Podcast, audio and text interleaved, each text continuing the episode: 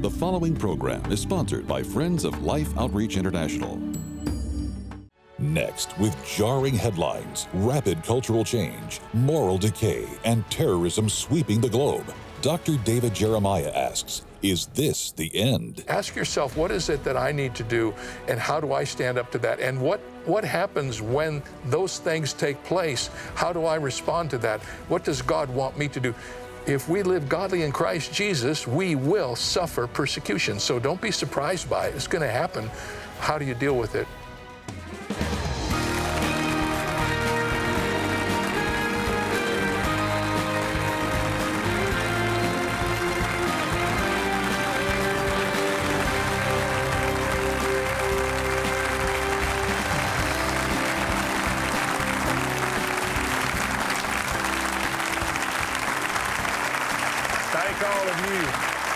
So much. I'm James Robison. Betty and I are thrilled to have you watching Life Today. And all over the world, I believe you're going to be impressed by the guests that we have, and I think you're going to be impacted by what he's sharing. Dr. David Jeremiah, pastor of Shadow Mountain in the greater San Diego, California area, is, is writing, it seems every book he writes is a bestseller almost the moment it comes out of the blocks, and so it is. Is this the end? People are asking this.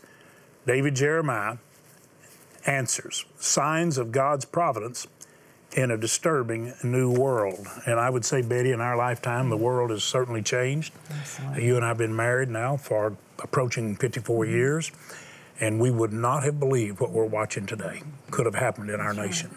Would you welcome Dr. Jeremiah to Life Today?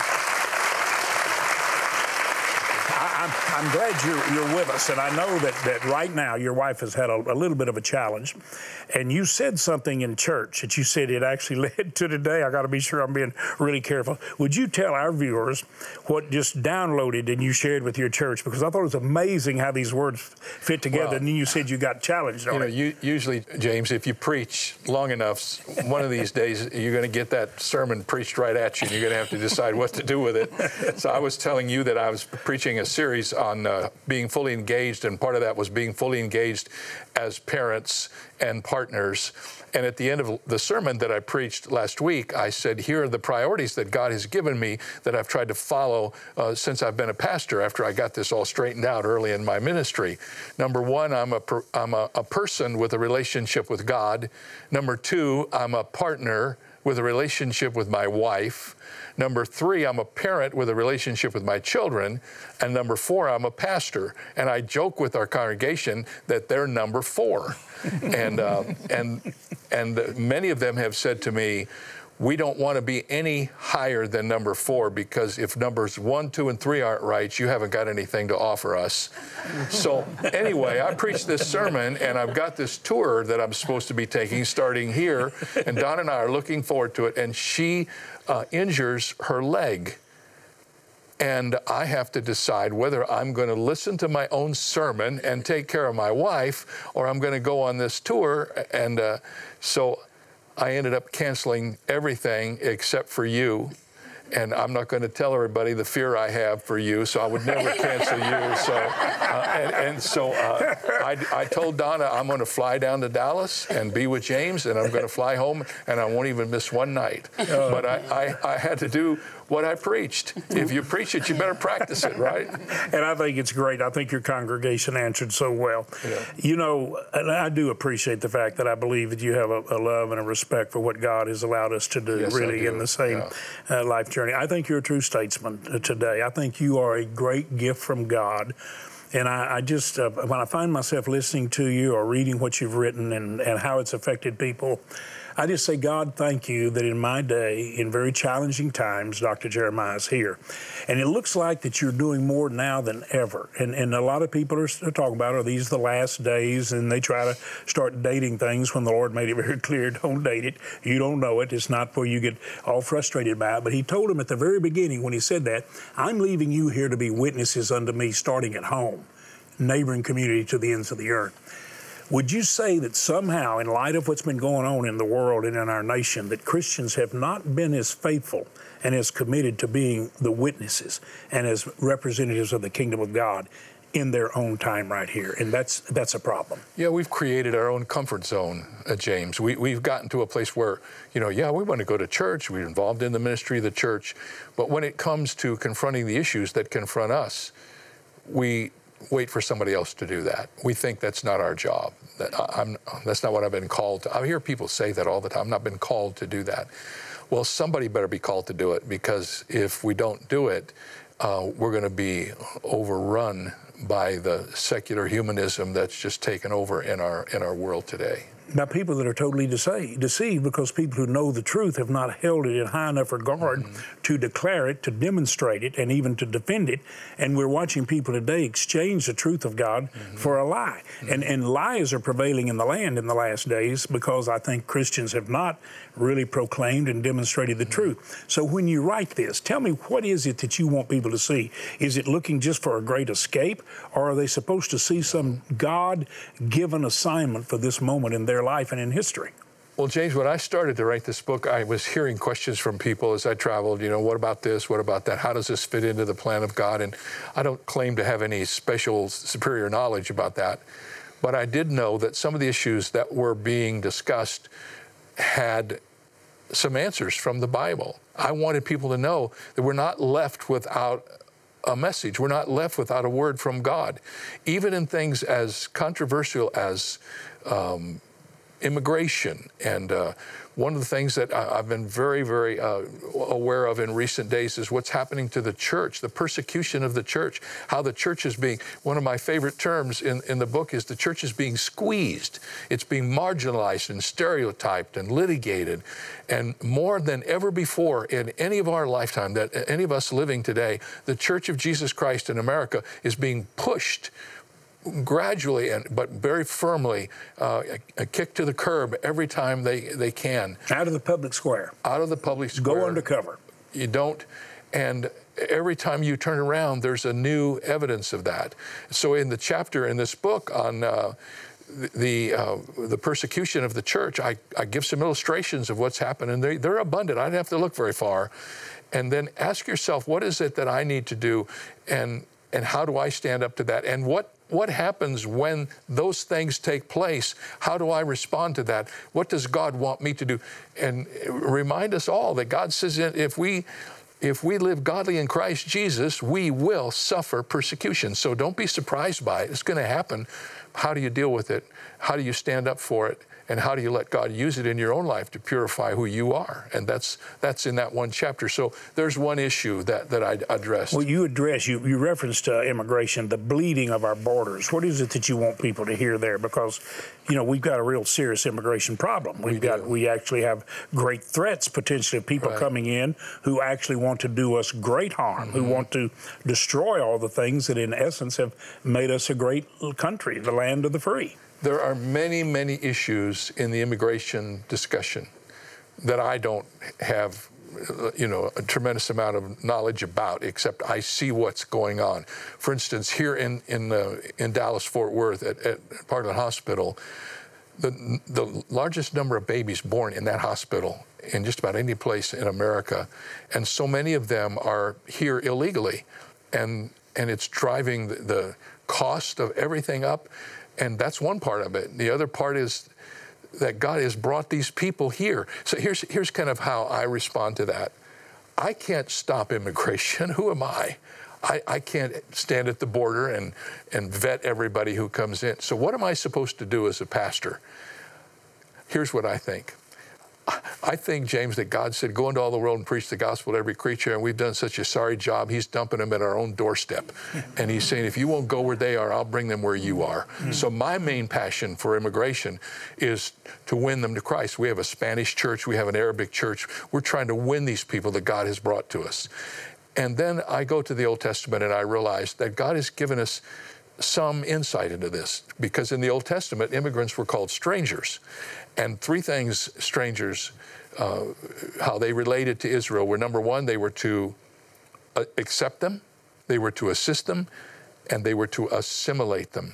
One of the most amazing things in that language is that whenever God spoke to Israel after that time, he would always say to Israel, and you're strangers also everything he said to Israel, he would add in the instruction. You can look it up. It's in Deuteronomy over and over again and your strangers also. God laid upon the immigrants, the strangers, the same responsibility that He placed upon Israel. That's where we're missing it in America because we're allowing people to come in here and not become a part of America, but become their own people, start their own communities, sometimes even anti American in there.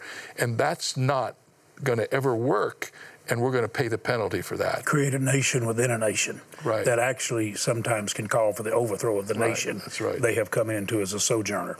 Uh, Betty, when you think about the end times, and, and you have had such, you're such an inspiration to me because of your, I believe, God given concern for what's going on in the country. It's not like you say, okay, it's well with our children and our grandchildren it's like you look out and you want it to be well with everybody. So, what, what, do you think that is important that you know someone like Dr. Jeremiah can address for put in your heart your concern and your love for what is well, going I, on I in the agree lives with him others. and many others, I think, too, that we've, we've come to know and heard their views on that it's not a time to draw back as Christians. It's not a time to go into hiding. It's not a time to be intimidated. Mm. God has put a purpose in our lives. He's put His Son, Jesus, in our life. He saved us from our sins. And that's the message. We have to be bold about getting out there and, and, and doing what God's purpose in our heart is to do. And not to draw back and say, well, I'll just wait. It, I'll just wait. I'm saved. I know where I'm going. But God's got people out there that He wants to know Him too. Right. We must not quit evangelizing and right. reaching out and discipling people. Well, and, I think what you're saying, Betty, is you can't you can't trade in the cultural issues for the gospel because no. then you've got nothing. That's right. And one of the things I, I think we could all learn from is the fact that when Jesus spoke, he did it with grace and truth. Uh, it, it, seems like today that there's a little bit of uh, erring on either side. We have some people that are so full of grace, there's no truth. Mm-hmm. And they just want everybody to be happy and they don't care what goes on. And we talked about that earlier, James, that there's a lot of that in the church today. And then there's others on the other side who are so full of truth, you don't want to listen to them because there's no grace. Mm-hmm. And you cannot be a Christian. You cannot conduct yourself as a Christian without a spirit of grace. So, the real challenge for all of us who speak in the public sector is how can I be faithful to the, to the Word of God and to the message of the gospel in this decadent time and still show the love of Christ in my spirit as I do it. Not be angry. I know some guys who can't preach unless they're angry. Hmm. You know, I don't think that does a whole lot of good. And you know, the, the, Lord used the verse to convict me because I'm pretty forceful, but sometimes I'd come across angry. I used to say I was shouting at my own demons. Matter of fact, we're going to talk about a program later. I think about, I remember some of those Yeah, days. you probably do. It's scary, you know. But the point is, God did, a, did great work, and one of the verses that convicted me is the wrath of man worketh not the righteousness of God. Uh, we're not going to get angry enough to fix everything. Mm-hmm. I want to I want to call people's attention to the way you broke this book out. The first part is this the end for America, and then the second part is this the end for the world. But I want to touch on also. You just talked about the bleeding of our borders. You touched on immigration. You talk about the increase of intolerance, and the main thing that is intolerant, uh, people are intolerant of today, is people that have convictions that believe there's some right. standards that are reliable. Absolutely. They don't want that. So they want you. The people who call for tolerance are totally intolerant of anybody who has a standard Absolutely. that they hold right. up and they believe is, is worthy. Then you talk about the apathy of America and the remedy of revival. Now, apathy in America, and I, have been in, in ministry now for well over 50 years. And I've, I've, seen far too much complacency among Christians. I mean, it's like they may show up at the church, and sometimes they don't even act like they love each other. There's apathy, there's indifference, and then they're not witnesses like you were talking about a while ago. Well, how do you address that? Because you, you One of the pointed to the interesting things concern. about apathy, the word, is it's made up of two words. Uh, pathos, which means passion, and then the little a in front of it cancels it out. It means without passion. Without passion. Americans without passion for their families, for their church, for their culture, uh, for the freedom that we have. And uh, when you don't have passion, when you don't have uh, energy for what you believe is right, the enemy wins. And uh, so that's what's going on in our country.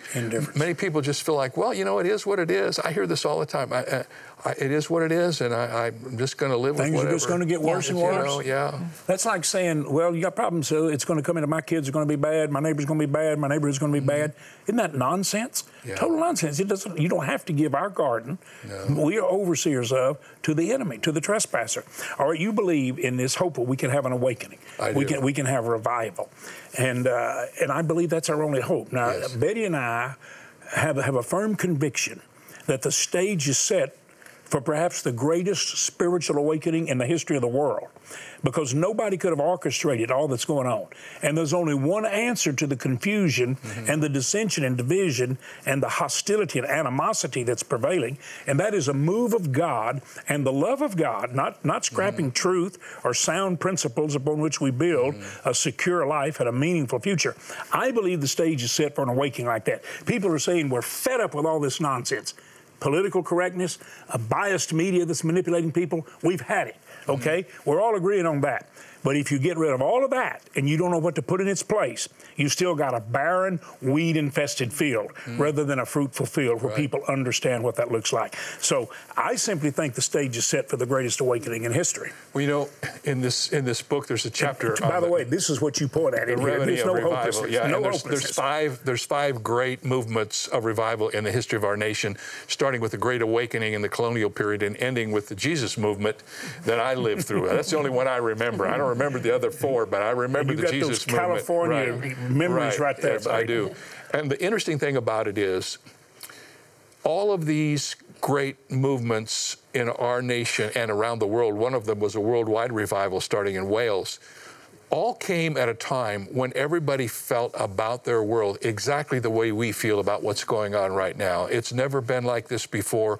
We're at the clear at the bottom, and you know there's there's no hope. And then all of a sudden they realize there is hope. There's only one hope. When we have exhausted all of the other things that we try, ultimately we look to God. And that's when God says, you know, if my people, which are called by my name, will humble themselves and confess their sins, then I'll come. And unfortunately, we think, that it's never been as bad as it is now. It's been worse than it is now on at least three other occasions in this nation. And then God has raised up primarily a bunch of young people. And the young people have been the catalyst that God has used to bring revival to this you nation. know, I just want people like us at our age to inspire young people to realize that you know, you don't, the sky's not the limit. God's the limit in what He can do. And all we do is yield to Him, and He can work the miracle that literally transforms our culture Absolutely. before our eyes in a very short period of time. Nehemiah built the walls in 58 days. And I believe if we get serious about doing the will of God and returning to His foundational principles and truth, and we put up those walls of protection, and not prison walls, but protection, I believe that we could see a miracle change in this nation in a very short period of time that would amaze everybody. You've written this book with that hope. It is in the bookstores. You can get it online. And uh, for all of you in the audience, we have a copy for every one of you here. Don't you appreciate the fact that Thomas Nelson says we want you to take it home? Here's what I want you to do I want you to look in, and I want you to see a legitimate need that love and compassion effectively meets and changes everything. And here, here's what I want you to just stop and ask Can I be a part of that miracle? Yes, you can. And I'll just say this about the book you become a part of this miracle. We want to send you Dr. Jeremiah's book along with some other gifts to say thank you. And you say, Why are you doing that? Because we want to feed you spiritually. Just like we want to feed people who are starving. I believe that people in America are emaciated spiritually. They don't have spiritual truth. They're weak and God sees them. You say you're rich, increased with goods, have need of nothing, and you don't even know you're wretched, poor, blind, miserable, and naked. You're in need. Well, we want to give you spiritual truth, but we're going to give people the nourishment they need. I want you to watch. I'll tell you what I believe. Your heart's going to be moved, but then it's going to leap into action, and you're going to become the hands of Jesus. Watch closely. We've met a lot of moms um, on our trip to Angola, I have to tell you, Mariana's story has touched me so profoundly. jagalia monjala mumwakuti wendanga unjali yacho wakapele kungetinda ndivanyang'ila ngusuwa kukwetiale kukwetiale yocho mala onjala yivalya yocho poposu yacho yupisa lopi ocho pa lo unda kuti pali o vihemba po chonda chacho chomba olio mbie ko chomo kuti mwapa kwacho mba She said that when she goes to bed at night, she just she lies there and she said honestly, she wishes she could just give up.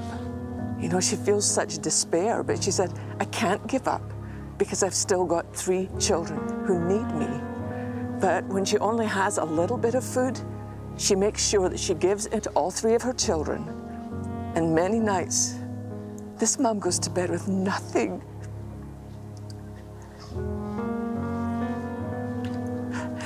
Nothing in her stomach. Just a prayer on her lips. Lord, will you send me some help?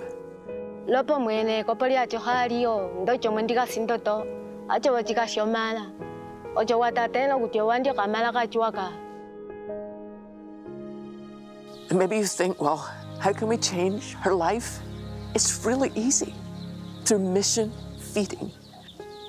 Can you imagine the burden that it will take off this mom, knowing that her kids get one good meal every single day? It's not a lot to ask.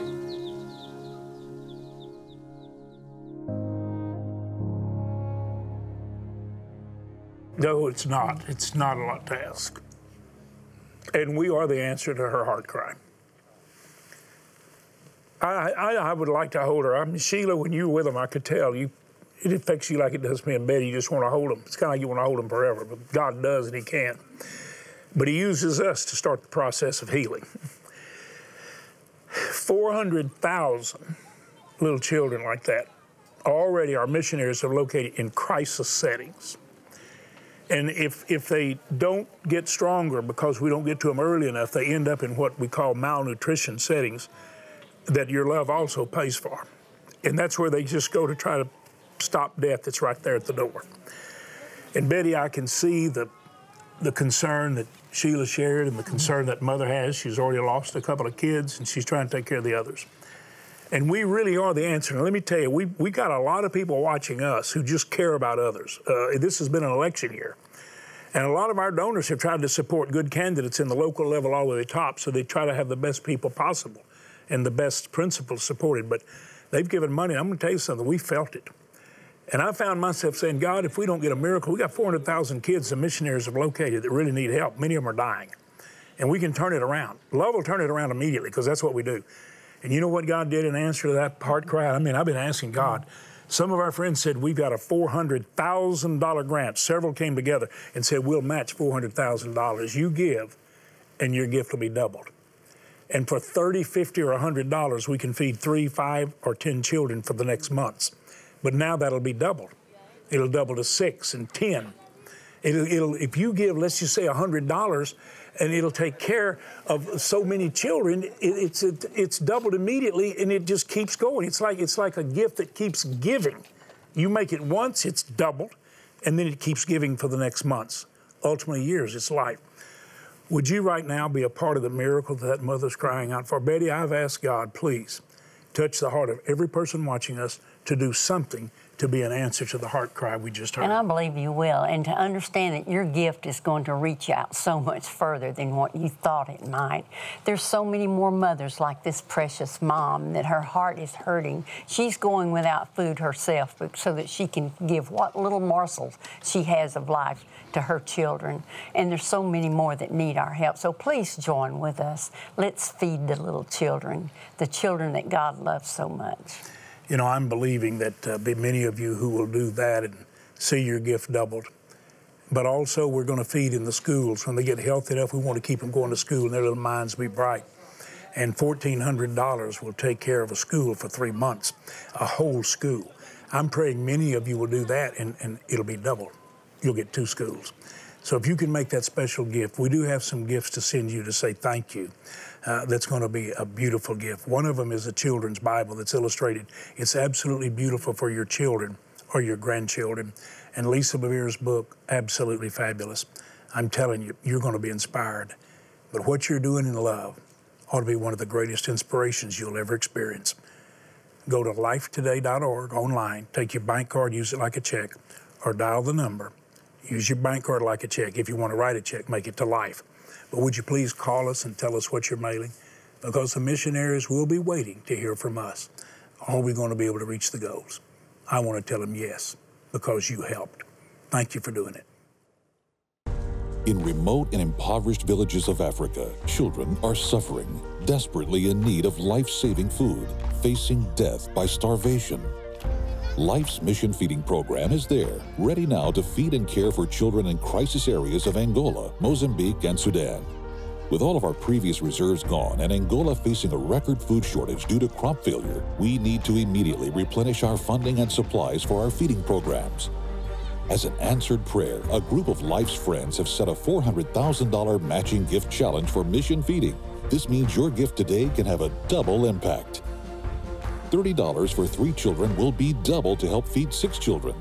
$50 to help feed five children will be double to save 10 children. And $100 for 10 children will be double to help feed 20 children.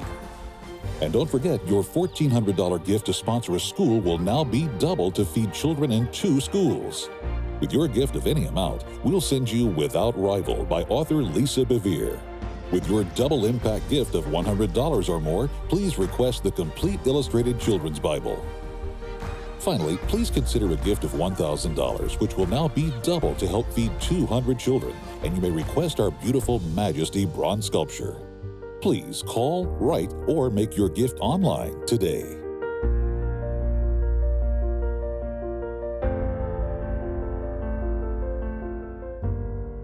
You know, Betty and I say thanks to God for the love that He pours and expresses through you. Thank you for being a release of that love.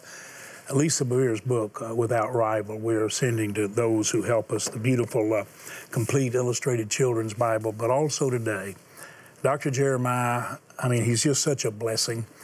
And uh, I just think this could have a transforming effect not only on your life, but on our nation and touch the world with the love and grace and truth of God. You help us feed someone, Dr. Jeremiah is going to feed you in your heart and your spirit and help you with the future, all of us together. Would you join Betty and me saying thanks to Dr. Jeremiah? Lady, thank you. Thank you. You. Good to be here. Thank you all for watching. Tell your friends about the book because we don't need to be afraid about the end. We're ready.